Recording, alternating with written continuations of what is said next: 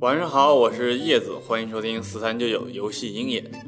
昨天晚间，卧龙地产发布了一则公告，称计划以人民币一亿元左右的现金购买君海网络百分之十三的股权。根据资料显示啊，这个君海网络是一家专注手游发行和运营的游戏公司。看来又有资本公司看上游戏行业的大蛋糕了呀！有业内人士分析，卧龙地产目前的主业还是房地产。二零一六年，他们实现了营业收入的新高。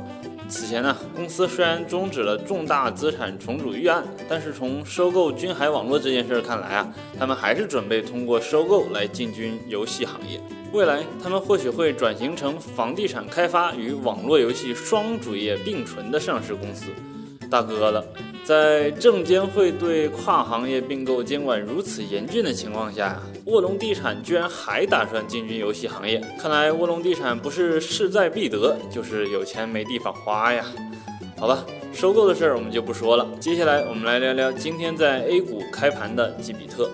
之前我们就说过呀，吉比特是一家非常有潜力的游戏公司。这不，今天开盘表现就验证了这一预想。据了解，今天吉比特开盘价是五十四元，随后呢瞬间高涨百分之四四至涨停，股价也达到了七十七点七六元。有意思的是啊，吉比特是继美图公司之后厦门第二家在主板上市的企业，而两家公司的办公室只有一路之隔，非常之近。之前我们就说过，吉比特的上市定价并不高，但是吉比特旗下手游产品在市场上的表现却尤为出色。市值过低，更多是因为吉比特的业务比较单一，只涉及到了游戏研发和发行业务。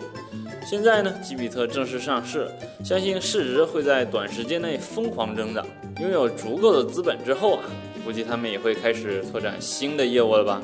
看到吉比特的表现，估计美图的老板现在已经后悔在香港上市了吧？好了，以上就是今天的全部语音内容了。如果大家还想了解更多产业资讯，可以关注我们的游戏鹰眼微信公众号，或者点击微信推送文章下方的阅读原文查看。我是叶子，我们明天再见。